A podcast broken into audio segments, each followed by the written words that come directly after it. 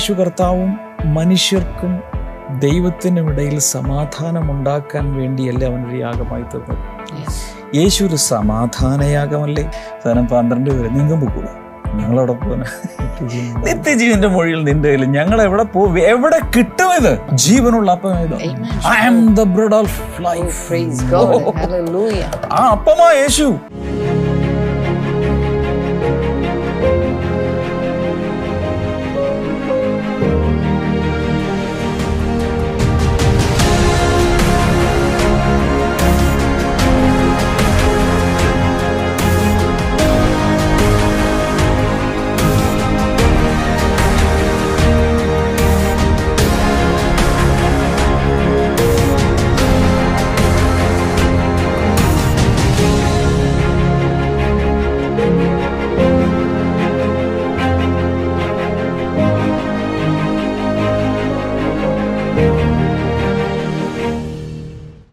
Welcome to blessing today Yes. ഇന്ന് കർത്താവ് ചില കാര്യങ്ങൾ നമുക്ക് വേണ്ടി ചെയ്യും. കർത്താവ് കൈ തുറന്നാൽ മതി എല്ലാവർക്കും അനുഗ്രഹമാണ്. അല്ലെ? തൃക്കൈ തുറക്കുമ്പോൾ ജീവനുള്ളതൊക്കെ തൃപ്തി വരുന്നു. എല്ലാവരും റെഡിയാകുക ബൈബിൾ നോട്ട്ബുക്ക് പെൻ റെഡിയാക്കുക അല്ലെങ്കിൽ ടൈപ്പ് ചെയ്യുക. ഇന്ന് നമുക്ക് ആദ്യമേ സ്പോൺസേഴ്സിനായി പ്രാർത്ഥിക്കാം. യെസ് ആദ്യത്തെ നമ്മുടെ സ്പോൺസർ തൃശൂർ ബ്ലെസ്സിംഗ് സെന്ററിൽ നിന്ന് ഒരു വെൽവിഷറാണ് thank you so much well wisher കർത്താവെ ജോലിയിൽ അനുഗ്രഹം തനിക്ക് ഉണ്ടാകേണ്ടതിന് അഭിവൃദ്ധി ഉണ്ടാകേണ്ടതിന് ആത്മീകമായിട്ട് വളരുവാൻ ദൈവത്തിന്റെ കൃപ ഉണ്ടാകേണ്ടതിന് ഞങ്ങളിപ്പോൾ പ്രാർത്ഥിച്ച് കർത്താവെ അനുഗ്രഹിക്കുകയാണ്. ദൈവിക സമാധാനം അവർക്ക് ഉണ്ടാകട്ടെ കർത്താവെ. നല്ല ആരോഗ്യം എല്ലാവരുടെ മേലും ആ ഭവനത്തിലുള്ള സകല ആളുകളുടെ മേലും ഉണ്ടാകട്ടെ എന്ന് ഞങ്ങൾ ചേർന്ന് അനുഗ്രഹിച്ച് പ്രാർത്ഥിക്കുന്നു. അടുത്ത നമ്മുടെ സ്പോൺസർ ഫോർട്ട് കൊച്ചിയിൽ നിന്ന് ഒരു വെൽവിഷ തന്നെയാണ്. താങ്ക് യു സോ മച്ച് കർത്താവെ നല്ല ആരോഗ്യത്തിനായിട്ട് ഞങ്ങൾ പ്രാർത്ഥിക്കുന്നു. മകൻ എത്രയും വേഗം ജോലി ലഭിക്കുവാനും ദൈവഹിത പ്രകാരമുള്ള വിവാഹം നടക്കുവാനും കർത്താവിന്റെ കൃപ ഉണ്ടാകുവാനും ഞങ്ങൾ പ്രാർത്ഥിക്കുന്നു. കർത്താവെ അങ്ങ് പ്രാർത്ഥന കേട്ടതിനായി നന്ദി പറയുന്നു. യേശുവിന്റെ നാമത്തിൽ തന്നെ. Amen thank you so much today sponsors ഈ ആഴ്ചയിൽ നമ്മൾ ആദ്യം ആരെ കണ്ടു? കണ്ടു. അതിനുശേഷം അപ്പൊ നമ്മൾ ന്യായാധിപന്മാരുടെ കാലഘട്ടത്തിലേക്ക് കാലഘട്ടത്തിലൂടെ ഇപ്പോൾ പോയിക്കൊണ്ടിരിക്കുകയാണ്. ന്യായാധിപന്മാരുടെ പുസ്തകം എടുത്താൽ കുറേ ഉണ്ടല്ലോ. അതിങ്ങനെ വന്ന് വന്ന് അവസാനം സാമ്യുവൽ വരെ എത്തുവാണ്. അവിടെ വെച്ചൊരു ശരിയൊരു ഷിഫ്റ്റ് ഒരു ട്രാൻസിഷൻ പീരീഡ് ആണ് ന്യായാധിപന്മാർ. ഇപ്പൊ ജോഷുവയുടെ അവിടെ വെച്ചൊരു ട്രാൻസിഷൻ പീരീഡ് ആയിരുന്നു. ഉം. മോശെ ജോഷുവ. അതിനുശേഷം ഒപ്പം അതുപോലെ ശക്തനായി നിന്ന ഒരാളാണ് കേലബ് അല്ലേ? കേലബിന്റെ മരുമകനാണ് ഒത്തിനിയൽ ഒത്തിനിയലാണ് ആദ്യത്തെ ന്യായാധിപൻ. അവിടെ തുടങ്ങി ശമുവേൽ വരെ കുറേ ന്യായാധിപന്മാരുണ്ട്. ഓരോരുത്തരും എടുത്താലും പലതും ഉണ്ട് പക്ഷെ എല്ലാം എടുക്കുന്നില്ല. അതിനിടയിൽ ഒരു ഷാംഗാർ ഉണ്ട് മലയാളത്തിൽ ശങ്കർ. നമ്മുടെ ശങ്കരനല്ല.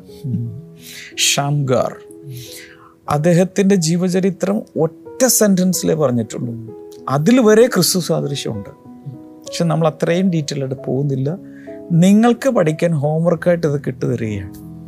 എന്നാൽ ഇന്ന് ഇതിനിടയിൽ വളരെ ശക്തനായ ഒരു ന്യായാധിപൻ ഗിഡിയൻ ഗിതയോൻ എന്ന് പറയുന്ന അദ്ദേഹത്തെ നമ്മൾ ഇന്ന് ഫോക്കസ് ചെയ്യാൻ പോവുകയാണ്. എനിക്ക് തോന്നുന്നു ഇതനുസരിച്ച് നിങ്ങൾ പഴയ നിയമം ഇങ്ങനെ വായിച്ചു വായിച്ചു പോകുന്നല്ലോ ഇപ്പോൾ സജിത് ബ്രദർ പറയുമായിരുന്നു വർഷത്തിൽ ഒരു പ്രാവശ്യമെങ്കിലും മൊത്തത്തിൽ പഴയ നിയമം വായിക്കും.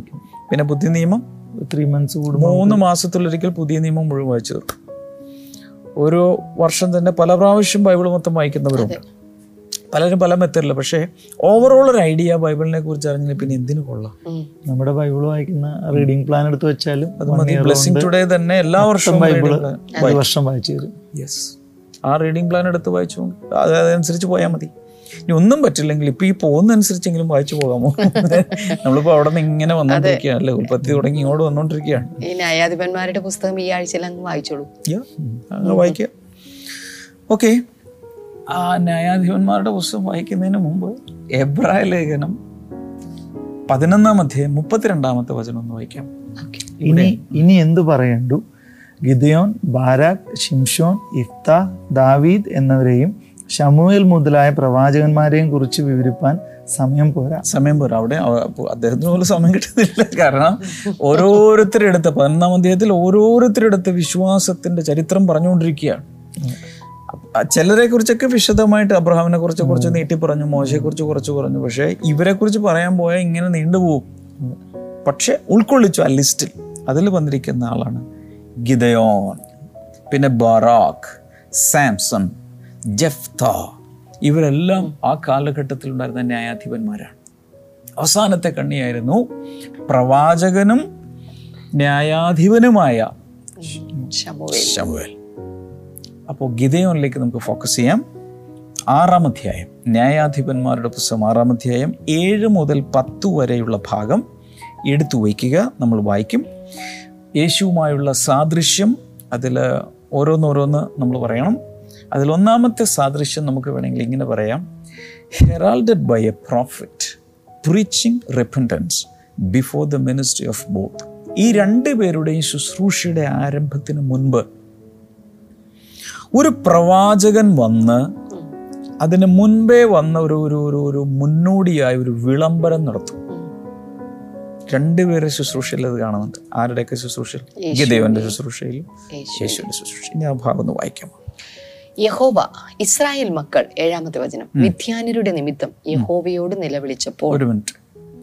ഇന്നലെ ഞാൻ പറഞ്ഞു ഒത്തിനിയലിന്റെ കാര്യം പറഞ്ഞപ്പോൾ ഇസ്രായേൽ മക്കൾ വന്നു സെറ്റിൽ ചെയ്തു. ജോഷുവയാണ് വന്ന് ഇവർക്ക് അവകാശങ്ങളെല്ലാം പങ്കിട്ട് കൊടുത്ത് എല്ലാവരെയും വീടുകളൊക്കെ റെഡിയായി സെറ്റിൽ ചെയ്തപ്പോൾ ദൈവത്തെ മറന്നു. ഇന്നലെ പറയാൻ വിട്ടുപോയി ഇന്ന് പറഞ്ഞോട്ടെ. ഒരു കാലത്ത് ഒന്നുമില്ലാമയുടെ നാളുകളിൽ ദൈവത്തെ വിളിച്ച് കരഞ്ഞ് ഉപവസിച്ചു ബ്ലെസ്സിംഗ് ടുഡേക്കാരെയൊക്കെ വിളിച്ച് ബ്ലെസ്സിംഗ് ഫെസ്റ്റിവലിന് പോയി ഉപവാസ പ്രാർത്ഥനയ്ക്കൊക്കെ പോയി. എല്ലാ ദിവസവും ലൈവ് കണ്ട് ലൈവ് ചാറ്റിലിട്ടൊക്കെ ദൈവം അനുഗ്രഹിച്ച് കഴിയുമ്പോൾ ദൈവത്തെ മറന്നു പോകരുത്.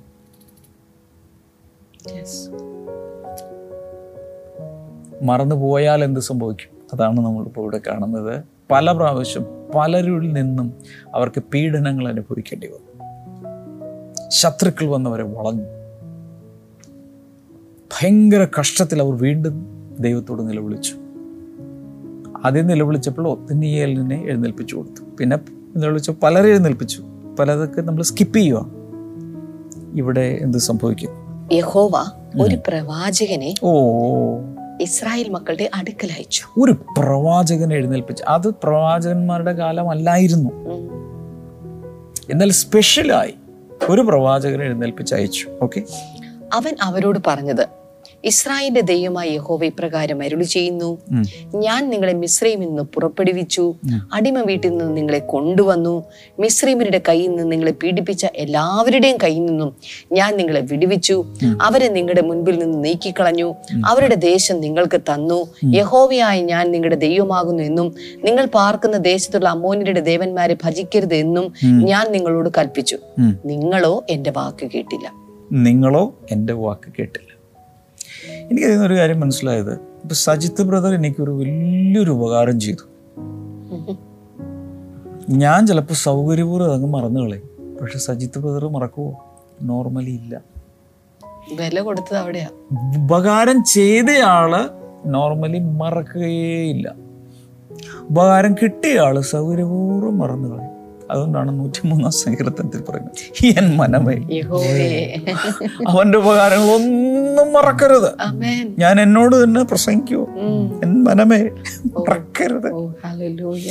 ദൈവം എണ്ണി എണ്ണി പറയൂ ഞാൻ നിങ്ങളെ അവിടെ നിന്ന് വിടുവിച്ചു ഞാൻ നിങ്ങളെ നടത്തി. ഞാൻ നിങ്ങളെ ഇവിടെ കൊണ്ടുവന്നു. ഒന്നും കർത്താവ് പറഞ്ഞിട്ടില്ല പക്ഷെ ജനം മറന്നു. നമുക്കതൊരു പാഠമല്ലേ? യെസ് കർത്താവ് അതുകൊണ്ടാണ് പറഞ്ഞത് ഈ നമുക്ക് എല്ലാവർക്കും ഒരു ഓർമ്മ പുസ്തകം ഉണ്ടാവണമെന്നാണ് പറയുന്നത്. മറന്നു പോകാതിരിക്കാൻ. ജോയ്സ് മേർ പറയും everybody should have a book of memories അവിടെ ബുക്ക് ഓഫ് മെമ്മറീസ് ഉണ്ട്. അല്ലെ? സ്മരണയുടെ പുസ്തകം അവിടെ ഉണ്ട്. അതുപോലെ എല്ലാവരും ഒരു ബുക്ക് ഓഫ് മെമ്മറീസ് എടുത്തു വെച്ചേക്കാനാ പറയും. അപ്പോൾ ഒരു കമ്പ്യൂട്ടറൊക്കെ ഉപയോഗിക്കുന്ന ഒരു ഫോൾഡർ തുറന്നിട്ട് ബുക്ക് ഓഫ് മെമ്മറീസ് എന്ന് അടിച്ചിട്ട് കർത്താവ് ചെയ്യുന്ന ഓരോന്നൊക്കെ പതുക്കെ പതുക്കെ ഒന്ന് എഴുതി വെക്കുന്ന ഒന്നുമില്ലെങ്കിൽ ആ പ്രാർത്ഥന ഡയറിയുടെ പുറകിലെങ്കിലും കുറച്ച് സ്ഥലമുണ്ടല്ലോ കുറച്ച് പേജ് ഉണ്ടല്ലോ അവിടെയെങ്കിലും ചെറിയ അക്ഷരത്തിൽ ദൈവം ചെയ്തിരുന്ന വലുതെങ്കിലും എഴുതി വെക്ക്. ചെറുത് പോട്ടെ. നമ്മളെല്ലാവരും മറന്നു കളയുന്നത്. പക്ഷേ ചെറുതും വലുതുമായത് ഓർത്ത് ദൈവത്തെ സ്തുതിക്കുന്നത് നല്ലത്. വല്ലപ്പോഴും മൂഡ് ഓഫ് ആകുമ്പോൾ വിശ്വാസം കുറയുന്നു പോകുമ്പോൾ അത് തുറക്കണം. ഏത്? സ്മരണയുടെ പുസ്തകം ഓർമ്മയുടെ പുസ്തകം ഓർമ്മ പുസ്തകം തുറന്നിട്ട് അയ്യോ കഴിഞ്ഞ ജൂലൈയിൽ കർത്താവ് ചെയ്തു നോക്കി. ഓ ഒരു ഹാലയിൽ പറയാൻ പറ്റും. മനസ്സിലാകുന്നുണ്ടോ അങ്ങനെ നമുക്ക് റിവൈ നമ്മളെ തന്നെ ഉണർത്താൻ ആത്മീയമായി ഉത്സാഹിപ്പിക്കാൻ സാധിക്കും. ഇവിടെ ദൈവം എന്ത് ചെയ്തു? ഒരു പ്രവാചകനെ അങ്ങ് എഴുന്നേൽപ്പിച്ചു. ശരിയാണോ? ഇനി അതിന്റെ പുറകെയാണ് ഗിതയോൻ എഴുന്നേൽക്കുന്നത്. യേശു എഴുന്നേൽക്കുന്നതിന് മുമ്പ് ഇതുപോലൊരു പ്രവാചകൻ എന്നുള്ള പേര് പറയാമോ? ലൈവ് ചാറ്റിലിടാമോ യോഹന്നാൻ. സ്നാപകൻ. അപ്പൊ രണ്ടുപേരുടെ ശുശ്രൂഷയ്ക്ക് മുമ്പ് ഒരു പ്രവാചകൻ പ്രത്യക്ഷനാകുന്നു. Number two mighty men of valour എന്ന് രണ്ടുപേരെയും വിളിക്കാം. എന്താണ് പരാക്രമശാലി മലയാളത്തിൽ പറയാം അല്ലേ? യേശുവിന്റെ കാര്യത്തിലും ഗിതയോന്റെ കാര്യത്തിലും രണ്ടുപേരും ആരാണ്. പരാക്രമശാലികളാണ്. മൈറ്റി വാരിയേഴ്സ് ഓഫ് വാലർ രണ്ടുപേരും. ഇപ്പോൾ ആറ് പന്ത്രണ്ട് വായിക്കാം. യെസ് യഹോവയുടെ ദൂതൻ അവന്റെ പ്രത്യക്ഷനായി. അല്ലയോ പരാക്രമശാലി യഹോവ നിന്നോട് കൂടെയുണ്ട് എന്ന് അവനോട് പറഞ്ഞു. The Lord is with you mighty warrior അങ്ങനെയാണ് നൈവിൽ കൊടുത്തിരിക്കുന്നത്. ദൈവം നിന്നോട് കൂടെയുണ്ട് പരാക്രമശാലി. രണ്ടുപേരെയും നമുക്ക് അങ്ങനെ തന്നെ പറയാം. ഗിതയോനെ ദൈവം പരാക്രമശാലി എന്ന് വിളിക്കുന്ന പോലെ തന്നെ ആ മൈറ്റി വാരിയറാണ് യേശു കർത്താവ്. ഞാൻ ഈ വചനങ്ങൾ എടുക്കാത്ത കഴിഞ്ഞ ദിവസം പല പ്രാവശ്യത്തെല്ലാം എടുത്ത് വെളിപ്പാട് ദിവസം പത്തൊമ്പതാം അധ്യായത്തിൽ ക്യാപ്റ്റനായിട്ട് കുതിരപ്പുറത്ത് വരുന്ന യേശു. പിന്നെ കൊലോസ് ലേഖനം ഓരോന്നും എടുത്ത് നോക്കിയാൽ കർത്താവ് പടപൊരുതി നേടിയെടുത്തതുപോലെ ആ ക്രൂശിൽ ജയോത്സവം കൊണ്ടാടിയ കാര്യങ്ങളൊക്കെ നമ്മൾ വായിക്കുന്നുണ്ട്. അതുകൊണ്ട് ഞാൻ ഇവിടെ സമയം കളയുന്നില്ല. മറ്റൊന്ന് Gideon built an altar Gideon ഒരു യാഗപീഠം പണിതു. And himself offered sacrifice as though he were a priest ഗിതയോൻ ഒരു പുരോഹിതനല്ല പക്ഷെ അവന് യാഗപീഠം പണിതു പുരോഹിതനെ പോലെ അവന് യാഗമർപ്പിക്കുന്നത് നമുക്ക് കാണാം. ആറാമത്തെ ഇരുപത്തൊന്ന് വായിക്കാമോ? Six twenty one Judges six twenty one യഹോവയുടെ ദൂതൻ കയ്യിലുള്ള വടിയുടെ അറ്റം കൊണ്ട് മാംസവും പുളിപ്പില്ലാത്ത വടയും തൊട്ടു ഉടനെ പാറയിൽ നിന്ന് തീ പുറപ്പെട്ട് മാംസവും പുളിപ്പില്ലാത്ത വടയും ദഹിപ്പിച്ചു. യഹോവയുടെ ദൂതൻ അവന്റെ കണ്ണിന് മറഞ്ഞു. ഇവിടെ ഈ ഗിതയോൻ ചെയ്യുന്ന ഒന്നാണ് യാഗം കഴിക്കുക. ശരിയാണോ? എന്ന് മാത്രമല്ല അവിടെ വന്നിട്ട് ഒരു ദൂതൻ വന്നിട്ട് എന്ത് ചെയ്തു? കയ്യിലുള്ള വടിയുടെ അറ്റം കൊണ്ട്. ഒന്ന് തൊട്ടു. തൊട്ടപ്പോഴേക്കും അവിടെ തീ ഉറപ്പെട്ടു. തീ ഇറങ്ങി. അപ്പോൾ അതിന്റെ അർത്ഥം എന്താണെന്നറിയാമോ? ദൈവം യാഗത്തിൽ പ്രസാദിച്ചു എന്ന്. തീ ഇറങ്ങിയതിന്റെ അർത്ഥം ദൈവം പ്രസാദിച്ചു. നമ്മുടെ കർത്താവും യാഗം കഴിച്ചപ്പോൾ ദൈവം പ്രസാദിച്ചില്ലേ? ദൈവത്തിന് സുഗ്രാഹ്യമായ ഒരു യാഗമായിട്ടാണ് അത് മാറിയത്. പിതാവിന്റെ മുമ്പിൽ തന്നെ തന്നെ അർപ്പിച്ചത്. മാനുഷിക ബുദ്ധിക്ക് ഇതൊക്കെ വളരെ ഗഹനമാണ്. നമ്മൾ എത്ര ചിന്തിച്ചാലും ഇതൊന്നും മനസ്സിലാക്കാൻ പോകുന്നില്ല.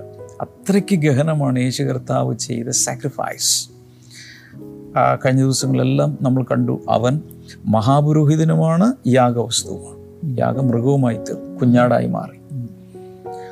It is so mysterious it is so deep എന്നാൽ ഗിതയോന്റെ ആ യാഗം നമ്മളിവിടെ യേശുവിന്റെ യാഗവുമായി ഒരു പൗരോഹിത്യ ശുശ്രൂഷ ചെയ്യുന്നതുമായി നമുക്ക് താരതമ്യപ്പെടുത്താൻ കഴിയും.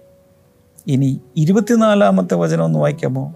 ആറാമത്തെ ഇരുപത്തിനാലാമത്തെ വചനം. ഗിദിയോൻ അവിടെ യഹോവയ്ക്ക് ഒരു യാഗപീഠം പണിത് അതിന് യഹോവ ശലോം എന്ന് പേരിട്ടു.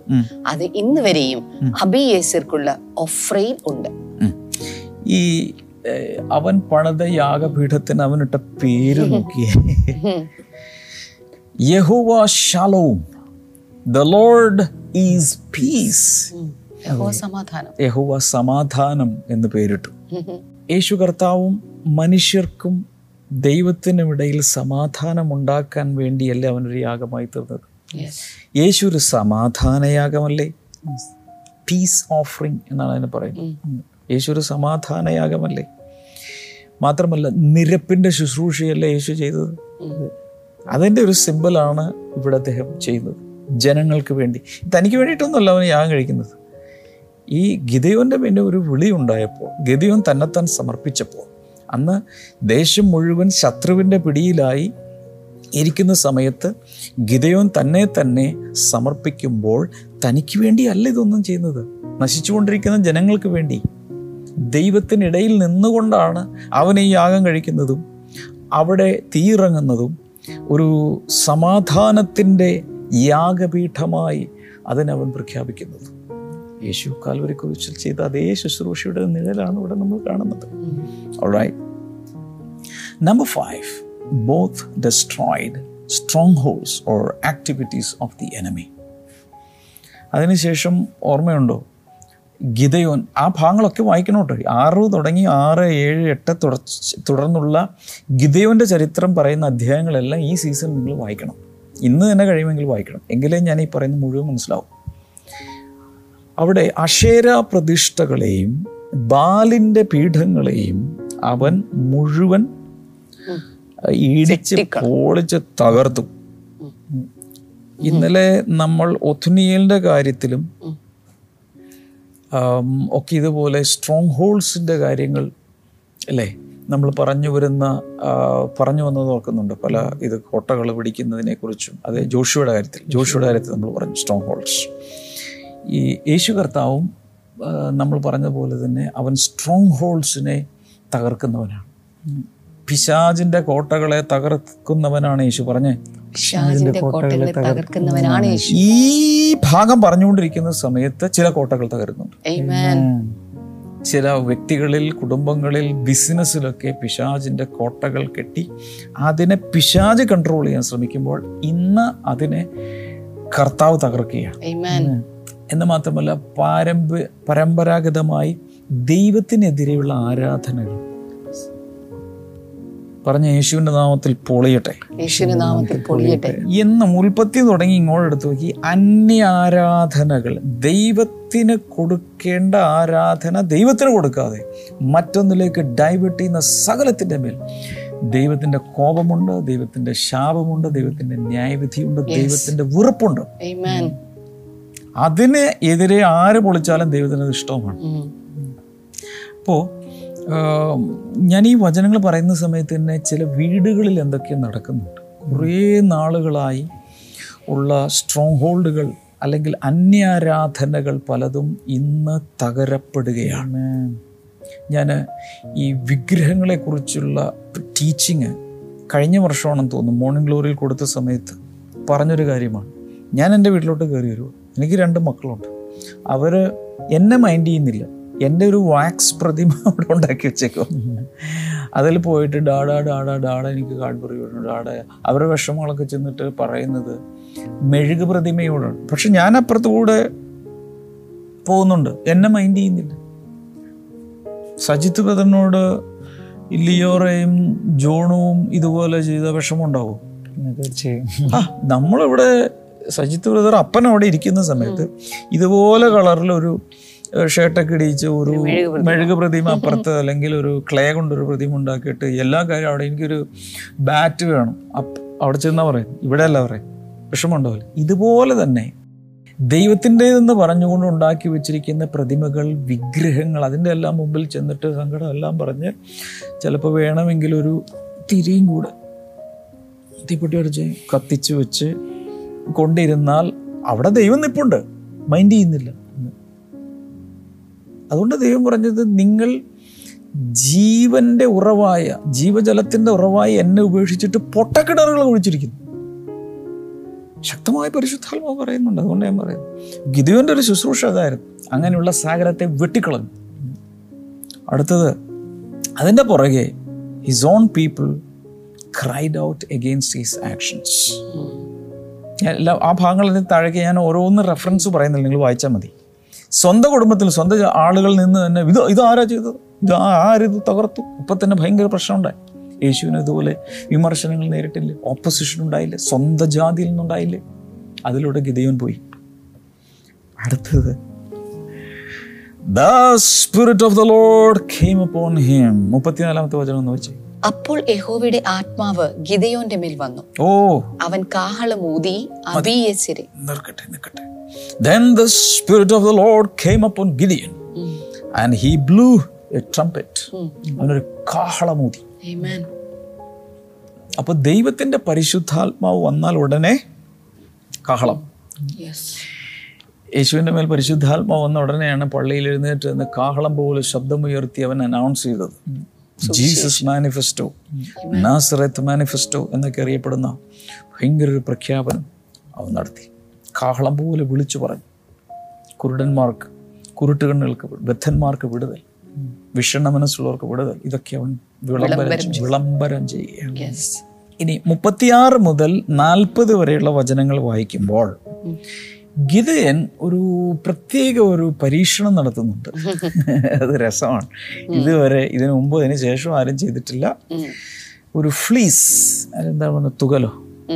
ഒരു തുകലെടുത്തിട്ട് ഒരു ആട്ടിൻ തോലെടുത്തിട്ട് വെളിയിലോട്ട് അങ്ങ് വിരിച്ചിട്ടു ഒരു ഗ്രൗണ്ടിൽ വിളിച്ചിട്ട് വിരിച്ചിട്ടിട്ട് പറഞ്ഞു ദൈവമേ ഇത് നിന്റെ ഹിതമാണെങ്കിൽ നീ ചെയ്യേണ്ടത് ഇന്ന് രാത്രി മഞ്ഞ് പെയ്തിറങ്ങുമ്പോൾ ഈ തോൽ മാത്രം നനഞ്ഞിരിക്കുന്ന ഗ്രൗണ്ട് ഉണങ്ങിയിരിക്കണം.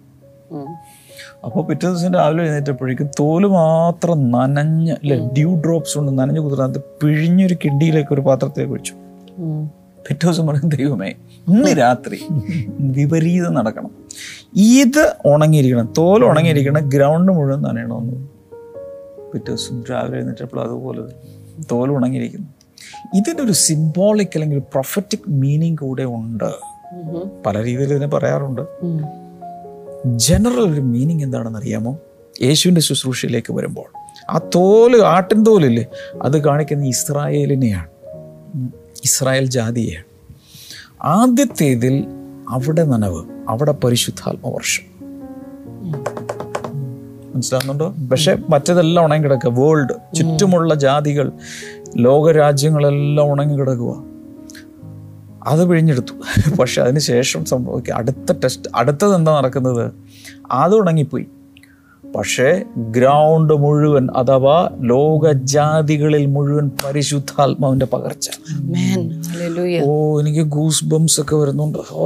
ആ കാലഘട്ടത്തിലാണ് നമ്മൾ ജീവിക്കുന്നത്. ഇപ്പൊ യഹൂദൻ ഉണങ്ങിപ്പോയി. ഇസ്രായേൽ ഉണങ്ങിപ്പോയി. പക്ഷെ പകർച്ച മുഴുവൻ നടക്കുന്നത് എവിടെയാ? പുറത്ത് മുഴുവൻ. അവിടെ ഒരു സാദൃശ്യം ഒരു പ്രോഫറ്റിക് ഒരു ഒരു ഒരു ഒരു ഒരു ആക്ഷനും പ്രോഫറ്റിക് ഒരു സിമ്പലും അല്ലേ അത്? ഹാലൂയ ഒൻപതാമത്തെ ഒരു കാര്യം ഗിതയനെ ഓർക്കുമ്പോൾ നമ്മൾ പെട്ടെന്ന് മനസ്സിൽ വരുന്ന ഒരു സംഭവമുണ്ട്. എന്താണെന്ന് അറിയാമോ യുദ്ധത്തിന് പോകുന്നതിന് മുൻപ് ഒരു വിളംബരം നടത്തിയ സമയത്ത് ഏകദേശം ഒരു മുപ്പത്തിരണ്ടായിരം പേര് പട്ടാളത്തിൽ ചേരാൻ വേണ്ടി വന്നു എനിക്ക് എനിക്ക് മിലിറ്ററി പോകും സൈന്യത്തിൽ ചേരാൻ ഒരു മുപ്പത്തിരണ്ടായിരം പേര് ഇങ്ങനെ ഇറങ്ങി വന്നു. ദൈവം പറഞ്ഞിട്ട് Gideon. People are too many കർത്താവ് പറഞ്ഞു ഇത്രയും പേരൊന്നും വേണ്ട. ഇത്രയും പേരുടെ ഒന്നും ആവശ്യമില്ല. അങ്ങനെ ഒരു അനൗൺസ്മെന്റ് അടുത്ത അനൗൺസ്മെന്റ് റിക്രൂട്ട്മെന്റിൽ അവിടെ ഉദ്യോഗാർത്ഥികളായി ഈ പട്ടാളത്തിൽ ചേരാൻ വന്നിരിക്കുന്ന എല്ലാവരും ഓർക്കുക ആർക്കെങ്കിലും ഉള്ളിൽ പേടിയുണ്ടെങ്കിൽ നിങ്ങൾക്കിപ്പോൾ വീട്ടിലേക്ക് പോകാം വേഗം പെട്ടി മുടക്കി ലഗേജൊക്കെ പാക്ക് ചെയ്ത്. എത്ര പേരാ പോയത്? ഇരുപത്തയ്യായിരം പേര്. ഇരുപത്തിരണ്ടായിരം ഇരുപത്തി- ഇരുപത്തിരായിരം ഇരുപത്തിരണ്ടായിരം പേര്. ട്വന്റി ടു തൗസൻഡ് തിരിച്ചുപോയി അപ്പോൾ ഒന്ന് കഴിഞ്ഞു. കർത്താവ് പിന്നെ ഇറങ്ങി. Mister Gideon come here people are still too many ഇത്രയൊന്നും എനിക്ക് വേണ്ട. അപ്പൊ എന്ത് ചെയ്തു? നേരെ വെള്ളത്തിന്റെ അടുത്തേക്ക് നദീതീരത്തേക്ക് കൊണ്ടുപോകാൻ പറഞ്ഞു. പതിനായിരം പേര്. പതിനായിരം പോവുക. അവരോട് വെള്ളം കുടിക്കാൻ പറഞ്ഞു. വാട്ടർ ടെസ്റ്റ് എല്ലാവരും പറഞ്ഞേ? വാട്ടർ ടെസ്റ്റ് വാട്ടർ ടെസ്റ്റ് അടുത്ത ടെസ്റ്റ് ഇതാണ് ആദ്യത്തെ ഫിയർ ടെസ്റ്റ് ആയിരുന്നു. ഫിയർ ടെസ്റ്റിൽ ഇരുപത്തിരണ്ടായിരം പൊട്ടി. അടുത്തത് മൂ പതിനായിരം വെള്ളം കുടിക്കാൻ പറഞ്ഞപ്പോൾ അവർ ചെയ്ത പരിപാടി കുറേ പേര് മുട്ടുകൂത്തി താഴ്ത്തിരുന്ന് പതുക്കെ കൈകൊണ്ട് കൈ കൊണ്ട് വെള്ളം എടുത്ത് നല്ല സ്റ്റൈലിലൊക്കെ തുടച്ച് റെഡിയായിട്ടൊക്കെ നിന്നു. അവരോട് എല്ലാവരും പൊക്കോളം. ഒമ്പതിനായിരത്തി അറുന്നൂറ് പേര് പോയി.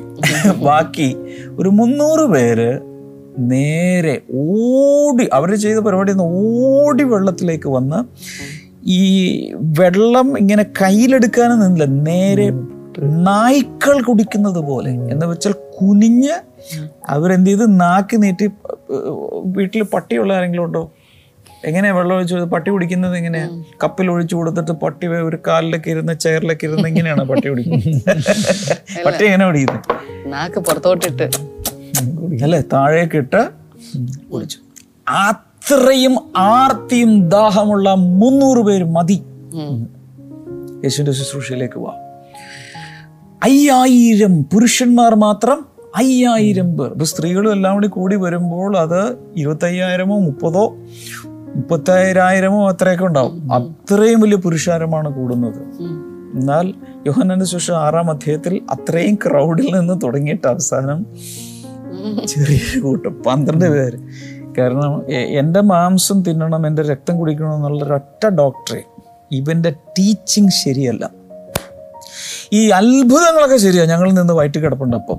പക്ഷേ ഇവന്റെ ടീച്ചിങ് ശരിയല്ല. ബ്ലെസ്സിങ് ടുഡേ പോയ ഒത്തിരി പേർക്ക് ബ്ലെസ്സിങ് ഒക്കെ കിട്ടും പക്ഷെ ഉപദേശം ശരിയല്ല. വിശുദ്ധിയില്ല. ഇരിക്കുന്ന കണ്ടില്ലേ? തലയിലും തുണിയിടാതെ മീശോ അടിച്ചുകൂടെ? എന്തെങ്ങനെ ഇരിക്കുന്നത് താടിയൊക്കെ വെച്ച് സ്വർഗത്തിൽ പോകും മനസ്സിലാകുന്നുണ്ട്. അതൊരു തിരിവേരങ്ങ് പിരിഞ്ഞു പോയി. സാധനം പന്ത്രണ്ട് പേര്. നീങ്ങും പോക്കൂടെ ഞങ്ങളവിടെ പോകാൻ നിത്യജീവന്റെ മൊഴിയിൽ നിന്റെ കയ്യിൽ ഞങ്ങൾ എവിടെ പോകും എവിടെ കിട്ടും ഇത്? ഞങ്ങൾക്ക് നീ മതി. നിന്റെ സാന്നിധ്യം നിന്റെ വചനം മതി. അപ്പോൾ കട്ടിങ് ഡൗൺ പല പ്രോസസ്സിലൂടെ കട്ട് ചെയ്ത് കട്ട് ചെയ്ത് ഒരു കൊച്ചു കൂട്ടമായി മാറുന്ന ഒരു പരിപാടി ഗിതയോനിലും ഉണ്ട് യേശുവിന്റെ ശുശ്രൂഷ. ഒരു കൈയടി കൊടുത്താലോ? നിങ്ങൾ ഒരു കൈയടിക്കുന്നുണ്ടോ? നോക്കി. നമ്മൾ മാത്രമേ ഇന്ന് കൈയടിക്കാതെ എല്ലാവരും കൈയടിക്കും. ഹാലൂയ ഒരു കാര്യം കൂടി പറഞ്ഞോട്ടെ? സമയമുണ്ടോ? പെട്ടെന്ന് പറയാം. ഗിതയോൻ ഒരു ദിവസം ശത്രുക്കളുടെ പാളയത്തിൽ ഒന്ന് പോയി ഒന്ന് സ്പൈ വർക്ക് ചെയ്യാൻ കർത്താവ് പറഞ്ഞു. രാത്രി എഴുന്നേറ്റ് പോയപ്പോഴേക്ക് ഒരാൾ വേറൊരാളോട് ഇരുന്ന് സ്വപ്നം പങ്കുവെക്കും. ഓർമ്മയുണ്ട്? ഒരു യവയപ്പം ബാർലി ബ്രെഡ് ഇങ്ങനെ ഉരുണ്ട് ഉരുണ്ട് ഉരുണ്ട് ഉരുണ്ട് വന്ന് മിഥ്യാനിയുടെ എല്ലാ ടെന്റുകളെയും മറിച്ചിടുന്നു. പേടിച്ചു വേർത്ത്. രാത്രി എഴുന്നേറ്റ് ഒരു പട്ടാളക്കാരൻ മറ്റേ പട്ടാളക്കാരനോട് പറയും അയ്യോ ഇങ്ങനൊരു സ്വപ്നം കണ്ടു. അപ്പൊ മറ്റേ ആൾ പറഞ്ഞു എടാ കുഞ്ഞെ ആ ബാർലി ബ്രെഡ് എന്താണെന്നറിയാമോ അത് ഗീതഗാനം Amen. ഇവിടെ നോക്ക്. സ്വർഗത്തിൽ നിറങ്ങി വന്ന ബാർലി ബ്രെഡ് ഏതാ? ജീവനുള്ള അപ്പം. ജീവനുള്ള അപ്പം ഏതാ? I am the bread of life Praise God. Hallelujah. ആ അപ്പമാ യേശു. എന്തിനാ വന്നത്? ശത്രുവിന്റെ കൂടാരങ്ങളെ തകർത്ത് മറിച്ച് തരിപ്പണമാക്കി. ദൈവജനത്തെ വിടുവിക്കാൻ നിന്നെ വിടുവിക്കാൻ എന്നെ വിടിവിക്കാൻ. Oh, Jesus, Lord. Hallelujah. ഞാനിപ്പോ പറന്നു പോകും.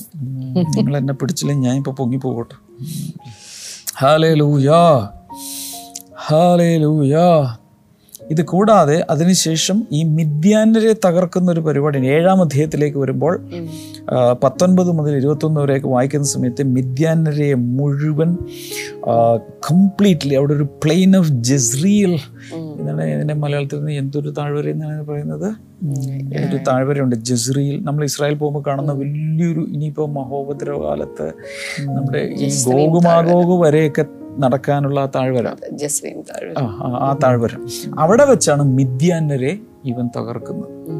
ആര് തകർക്കുന്നു. തകർക്കുന്നത് ഇത് കാണിക്കുന്നത് അവസാനത്തെ ഒരു യുദ്ധങ്ങളൊക്കെ നടക്കുന്നുണ്ടല്ലോ. മഹോപദ്രവകാലത്തിന് ശേഷം നടക്കുന്ന ഭയങ്കരമായ യുദ്ധങ്ങൾ. ആ യുദ്ധങ്ങൾ വരെയുള്ളത് യേശു കർത്ത ഭാവിയിൽ ചെയ്യാൻ എനിക്ക് അതേ താഴ്വരയിൽ നടക്കാൻ പോകും. എന്നും അതിനെ പറയാറുണ്ടെന്ന് എനിക്ക് തോന്നുന്നു. ലാസ്റ്റ് വിക്ടറി കർത്താവ് എടുക്കും എന്നതൊക്കെ ഇതിനകത്ത് വരുന്നുണ്ട്. ഹാലേ ലൂയ പിന്നെ ഇതിനിടയ്ക്ക് ഒത്തിരി ഉണ്ട്. ഞാൻ ചിലതൊക്കെ വിട്ടുപോയെന്നുള്ളൂ ഈ യുദ്ധത്തിന്റെ സ്ട്രാറ്റജിയെക്കുറിച്ച് പറയുമ്പോൾ തന്നെ അവിടെ കാണുന്ന ഒരു മൺകുടം അതിനകത്തൊരു പന്തം കത്തിച്ച് ഒളിച്ചു വെക്കുന്നു. അവിടെ ചെല്ലുന്ന സമയത്ത് മൺകുടം ഉടച്ചിട്ട് അതിനകത്ത് നിന്നും പന്തം പുറത്തെടുക്കുന്നു. ഇതെല്ലാം ഇന്ന് യേശു കർത്താവ് നമ്മിൽ പുതിയ നിയമ സഭയിൽ ചെയ്യുന്നതിന്റെ ഒരു പ്രാവചനികമായ ഒരു നിഴലാണ്. ഈ മൺകുടം കാണിക്കുന്നത് നമ്മുടെ മനുഷ്യത്വത്തെ അല്ലെങ്കിൽ നമ്മുടെ ജഡത്തെയാണ്. അത് ഉടച്ച് അത് അത് തകർത്ത് കൊലോസ്ലേഖനം മൂന്നിലൊക്കെ പറയുന്നുണ്ട് അല്ലേ? ആ പഴയ മനുഷ്യനെ തകർത്ത് അതിനകത്ത് നിന്ന് പന്തം. കുറഞ്ഞ ലേഖനം നാലാമത്തെ ഏഴാമത്തെ ഇതിലൊക്കെ പറയുന്ന ഈ അത്യന്ത ശക്തി ഈ നിക്ഷേപം തന്നിരിക്കുന്നത് മൺകൂടാരങ്ങളിലെത്തി അല്ലെങ്കിൽ മൺകുടങ്ങളിലെത്തി എന്ന് വേണമെങ്കിൽ പറയാം. അല്ലെ? എർത്ത് ജാർജ് മൺപാത്രം. അതിനകത്ത് നിന്നും ആ അത്യന്ത ശക്തി അല്ലെങ്കിൽ ആ വലിയ പരിശുദ്ധാത്മാവിന്റെ അഗ്നി പുറത്തെടുക്കുമ്പോഴാണ് ശത്രുക്കൾ പരാജയപ്പെടുന്നത്. ഇങ്ങനെയുള്ള ചിത്രങ്ങൾ പ്രൊഫറ്റിക് പ്രീഫിഗറിങ് ഒത്തിരി നമ്മൾ ഗിദിയോനിൽ കാണുന്നുണ്ട്. ഇനി ബാക്കിയുള്ളത് ഇവർ പഠിക്കട്ടെ അല്ലേ? ബാക്കിയുള്ളത് ആ ഭാഗങ്ങളിൽ വായിച്ച് നിങ്ങൾ നോട്ട്സ് എലാബറേറ്റ് ചെയ്ത് ഞാൻ പറഞ്ഞതിൽ അതിനേക്കാൾ കൂടുതൽ നിങ്ങൾ തന്നെ കണ്ടെത്തി എഴുതി മുന്നിലേക്ക് പോവുക നമുക്ക് വേഗത്തിൽ പ്രാർത്ഥിക്കാം. കൈകൾ ഈ സ്ക്രീനിലേക്ക് നീട്ടി. കർത്താവ് തിരുനാമത്തിൽ ജനത്തെ അനുഗ്രഹിക്കുന്നു. ഇന്ന് കേട്ടതെല്ലാം ജീവിതത്തിൽ ഇവർ അനുഭവിക്കുവാൻ കർത്താവ് ഇടയാക്കണമേ എന്ന് ഞങ്ങൾ അങ്ങോട്ട് പ്രാർത്ഥിക്കുകയാണ്. താങ്ക് യു ഫാദർ രോഗികളെ അങ്ങ് സൗഖ്യമാക്കണമേ. കണ്ണുകൾക്ക് പ്രയാസമുള്ള ചിലരെ കർത്താവ് അങ്ങ് സൗഖ്യമാക്കുന്നുണ്ട്. ഏതോ പ്രത്യേകിച്ച് ഒരു കണ്ണിൽ എന്തോ ഒരു വലിയ വിഷമം അനുഭവിക്കുന്ന ഒരു വ്യക്തിയെ കർത്താവ് സൗഖ്യമാക്കുന്നു. ആസ്മ പ്രോബ്ലം ഉള്ളവരെ കർത്താവ് സൗഖ്യമാക്കുന്നു. യേശുവിന്റെ നാമത്തിൽ ഈ വിടുതലുകൾ ഇപ്പോൾ ഉണ്ടാകട്ടെ നട്ടൽ സൗഖ്യമാകട്ടെ. മദ്യപാനത്തിന് അടിമകളായ ചിലരെ കർത്താവ് ഇന്ന് സൗഖ്യമാക്കുകയും വിടുവിക്കുകയും ചെയ്യുന്നുണ്ട്. ഇൻ ജീസസ് നെയ്മ് കരങ്ങൾ നീട്ടിയിരിക്കുന്നവർ നിങ്ങളുടെ പ്രയാസങ്ങൾ യേശുവിനോട് പറയുക. ഞങ്ങൾക്ക് കൂടെ ചേർന്ന് പ്രാർത്ഥിക്കാം. വിടുതലുണ്ടാകട്ടെ യേശുവിന്റെ നാമത്തിൽ. അമേൻ. അമേൻ ഇന്നത്തെ എപ്പിസോഡ് കണ്ടതിന് പ്രത്യേകിച്ച് നന്ദി. എല്ലാവർക്കും ഇത് അയച്ചു കൊടുക്കണം. ഇന്ന് വൈകിട്ട് ഫാസ്റ്റിംഗ് പ്രയറിന്റെ തേർഡ് ഡേ ആണ്. ഏഴ് മണിക്ക് യൂട്യൂബ് ചാനലിൽ ഫേസ്ബുക്കിലൊക്കെ നിങ്ങൾക്ക് അത് ജോയിൻ ചെയ്യാൻ കഴിയും. നിങ്ങളുടെ പ്രാർത്ഥന വിഷയങ്ങൾ ലൈവ് ചാറ്റിൽ ഇടണം. ഒത്തിരി പേര് നിന്ന് നിങ്ങൾക്ക് വേണ്ടി ഇന്ന് പ്രാർത്ഥിക്കും. ഈ ഏഴ് ദിവസങ്ങൾ നമുക്ക് ഉപവാസത്തിലും പ്രാർത്ഥനയിലും ദൈവസന്നിധിയിൽ ആയിരിക്കാം. ഗോഡ് ബ്ലസ് യു ഓൾ ഇന്ന് വൈകിട്ട് കാണാം. ബൈ